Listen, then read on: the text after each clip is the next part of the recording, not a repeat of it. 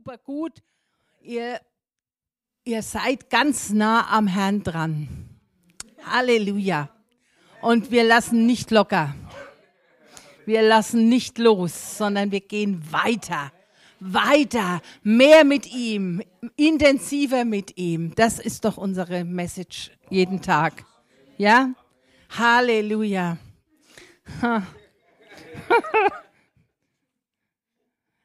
Ein wunderbares Thema habt ihr für diese Konferenz euch rausgesucht. Ein wunderbares Thema hat Gott euch gegeben. Und wisst ihr was? Er hat es uns auch gegeben, dieses Thema. Und es ist so interessant, wie Gott da einfach eine Sprache spricht. Wie der Heilige Geist ein Thema nimmt. Und deswegen haben wir jetzt gelächelt und gesagt, ja, pff, das ist, ja, wir sind freilich vorbereitet, weil Wir haben eine Art Bibelschule in der, Je in der Jesusgemeinde in Bamberg und jeden Mittwoch treffen wir uns dort, um das Wort wirklich auszuquetschen. Und da haben wir dieses Thema. Die Verpflegung und das Vorwärtsgehen und all diese Dinge, Vorbereitung. Und es ist so wunderbar.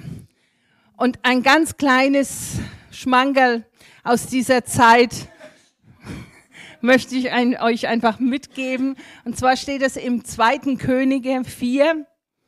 Und da erzählt uns die Bibel von Elisa, der mit, als Prophet unterwegs ist und eben eine Frau von den Prophetensöhnen oder Propheten auch, deren Mann eben gestorben war, kommt zu Elisa und er überlegt, ist irgendwas?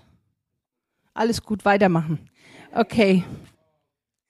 Eli und, und sie, diese Frau kommt zum Elisa und schreit und fragt und sagt, mein Mann ist gestorben, aber er lässt jetzt auf einmal so viele Schulden hinterlässt er und ich stehe da mit meinen zwei Söhnen und weiß nicht, was ich mit dem Problem jetzt machen soll. Wir, es wird sogar davon geredet, dass die Söhne quasi die Arbeit irgendwie jetzt dann abarbeiten müssen, quasi als Knechte oder Sklaven verkauft werden. Also es war zu der Zeit wirklich hart.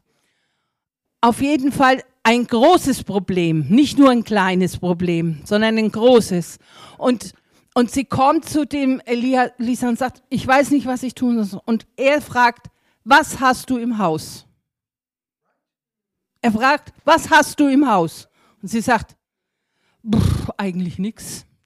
Aber dann überlegt sie und sagt, einen Krug Öl. Einen Krug Öl habe ich da. Und dann sagt er zu ihr, geh, schick deine Söhne und geh mit deinen Söhnen und hol von der ganzen Nachbarschaft Gefäße, hol diese rein in deine, in dein Haus, sammelt überall die Gefäße, aber leere Gefäße, ja, und macht die Bude voll. Und dann, sagt er, dann schließt du die Tür hinter dir und, und mit deinen zwei Söhnen gehst du in dein Haus, machst die Tür zu und dann fängst du mit deinem Öl das Gießen an.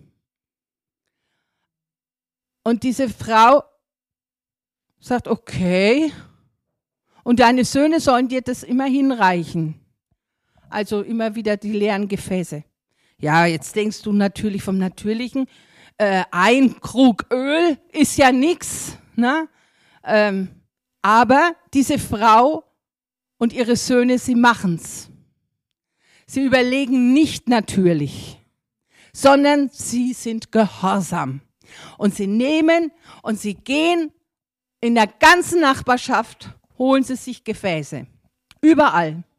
Allein das ist schon interessant, weil sie werden öffentlich. Es, sie gehen nach draußen. Sie müssen quasi jedem Jahr erklären, warum sie denn Gefäße brauchen. Ich meine, bei Hausfrauen ist es ja nicht, man leiht ja nicht einfach ein Gefäß. Ja, man fragt ja, warum. Also erzählen sie ja überall rum. Ne? Und ähm, also ganze Nachbarschaft, die ganze Außenrum weiß die Not und weiß jetzt auch, was sie da machen wollen. Der nächste Punkt ist,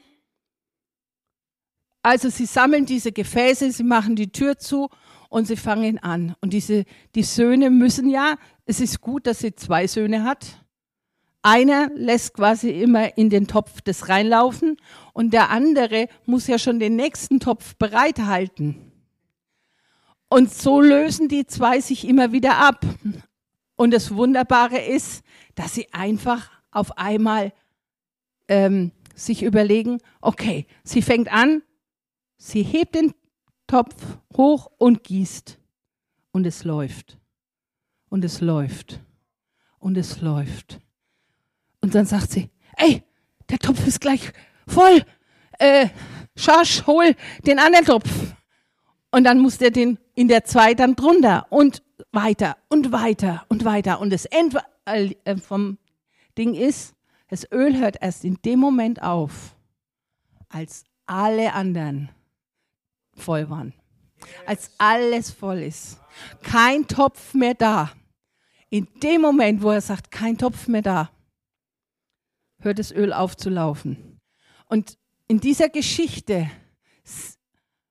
okay, ich erzähle die Geschichte noch kurz zu Ende.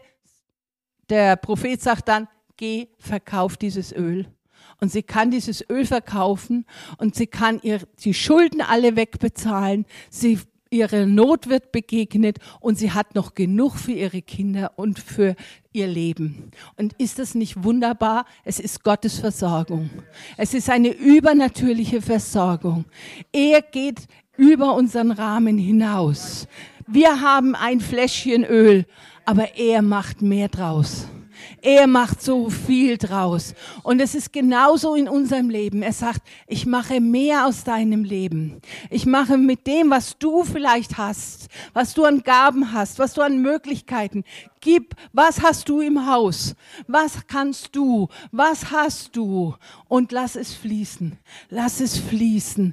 Lass es fließen. Lass es fließen. Hinein in die leeren Töpfe. Rein da, wo es hinein soll. Wenn du gute Worte hast, lass sie fließen in die Menschen hinein. Halleluja. Geh zu deinen Nachbarn und hol die leeren Töpfe und gieß rein. Gieß rein. Und das ist Gott, ist ein Gott der Vermehrung. Vermehrung. Gott ist ein Gott, der immer das Mehr macht aus dem, was wir haben, was wir sind. Und das, was du bist, jeder, das Kleine, was wir haben, nimm es nicht gering, sondern nimm es und gieß, gieß, gieß und es wird mehr. Durch Gottes Salbung wird es mehr. Es wird immer mehr. Du musst es nicht machen. Gott macht es. Er bestätigt dich. Er hilft dir in all deinen Situationen. Es ist so gewaltig. Ich habe das selbst erlebt. Ich bin schon mit ohne, also ich bin ohne Sprit 120 Kilometer gefahren ohne dass ich Sprit hatte. Halleluja. Ich bin, äh, wie Frauen sind, ne? man fährt halt einfach los, ja, denkt an nichts weiter, Hauptsache der Autoschlüssel und das Auto. Und äh, ich musste zum, zum ich habe halt gesagt, okay, ich wollte zum Putzen. Damals waren wir in der Gemeinde, die war 60 Kilometer entfernt. Und, aber ich habe halt an nichts gedacht. Zack, renn ins Auto. Unterwegs denke ich, oh, wie ich dann so, so um die Kur, denke ich, oh, da blinkt ein Licht. Und das war die Tankanzeige. Oh, au. Frauen und Tanken, ne? Es ist alles so eine Sache. Auf jeden Fall, ich hatte keinen Schlüssel dabei, für, um das Ding zu. Ich habe dann überlegt, denke ich, ach, fährst du zur Tankstelle? Dann denke ich, oh, kein Geld dabei nicht den richtigen, nicht den, Schlüssel dabei und zu der damaligen Zeit auch kein Handy. Äh, also überhaupt nichts. Und ich konnte mich entscheiden, fahre ich jetzt wieder zurück, aber ich war schon ein Stück gefahren.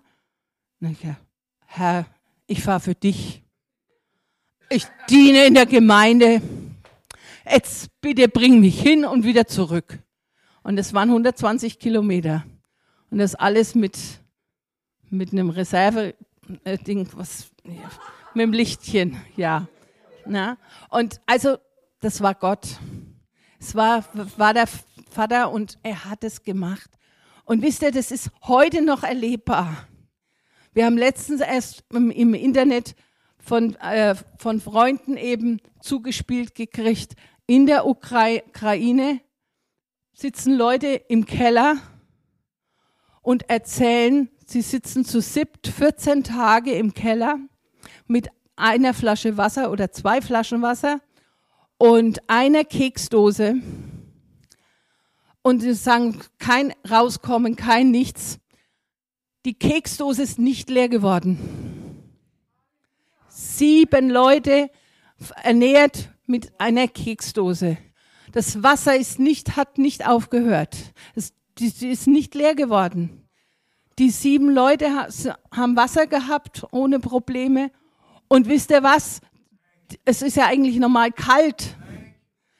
Die hatten angenehme Wärme, war in dem Keller, obwohl keine Heizung und nichts dort ist. Und dann haben sie noch, und zum guten Schluss kamen sogar noch Engel vorbei und haben mit ihnen Lobpreis gemacht. Und sie hatten so eine gute Zeit in dem Keller. Ist das nicht wunderbar? Ist unser Gott nicht großartig? Können wir ihn nicht loben und preisen und ihm die Ehre geben? Er ist so spitzenmäßig. Halleluja. Ich bin begeistert von unserem Gott, von unserem Vater, weil er ist gewaltig. Jetzt übergebe ich an Günther, bevor ich hier weiter sprühe. Halleluja.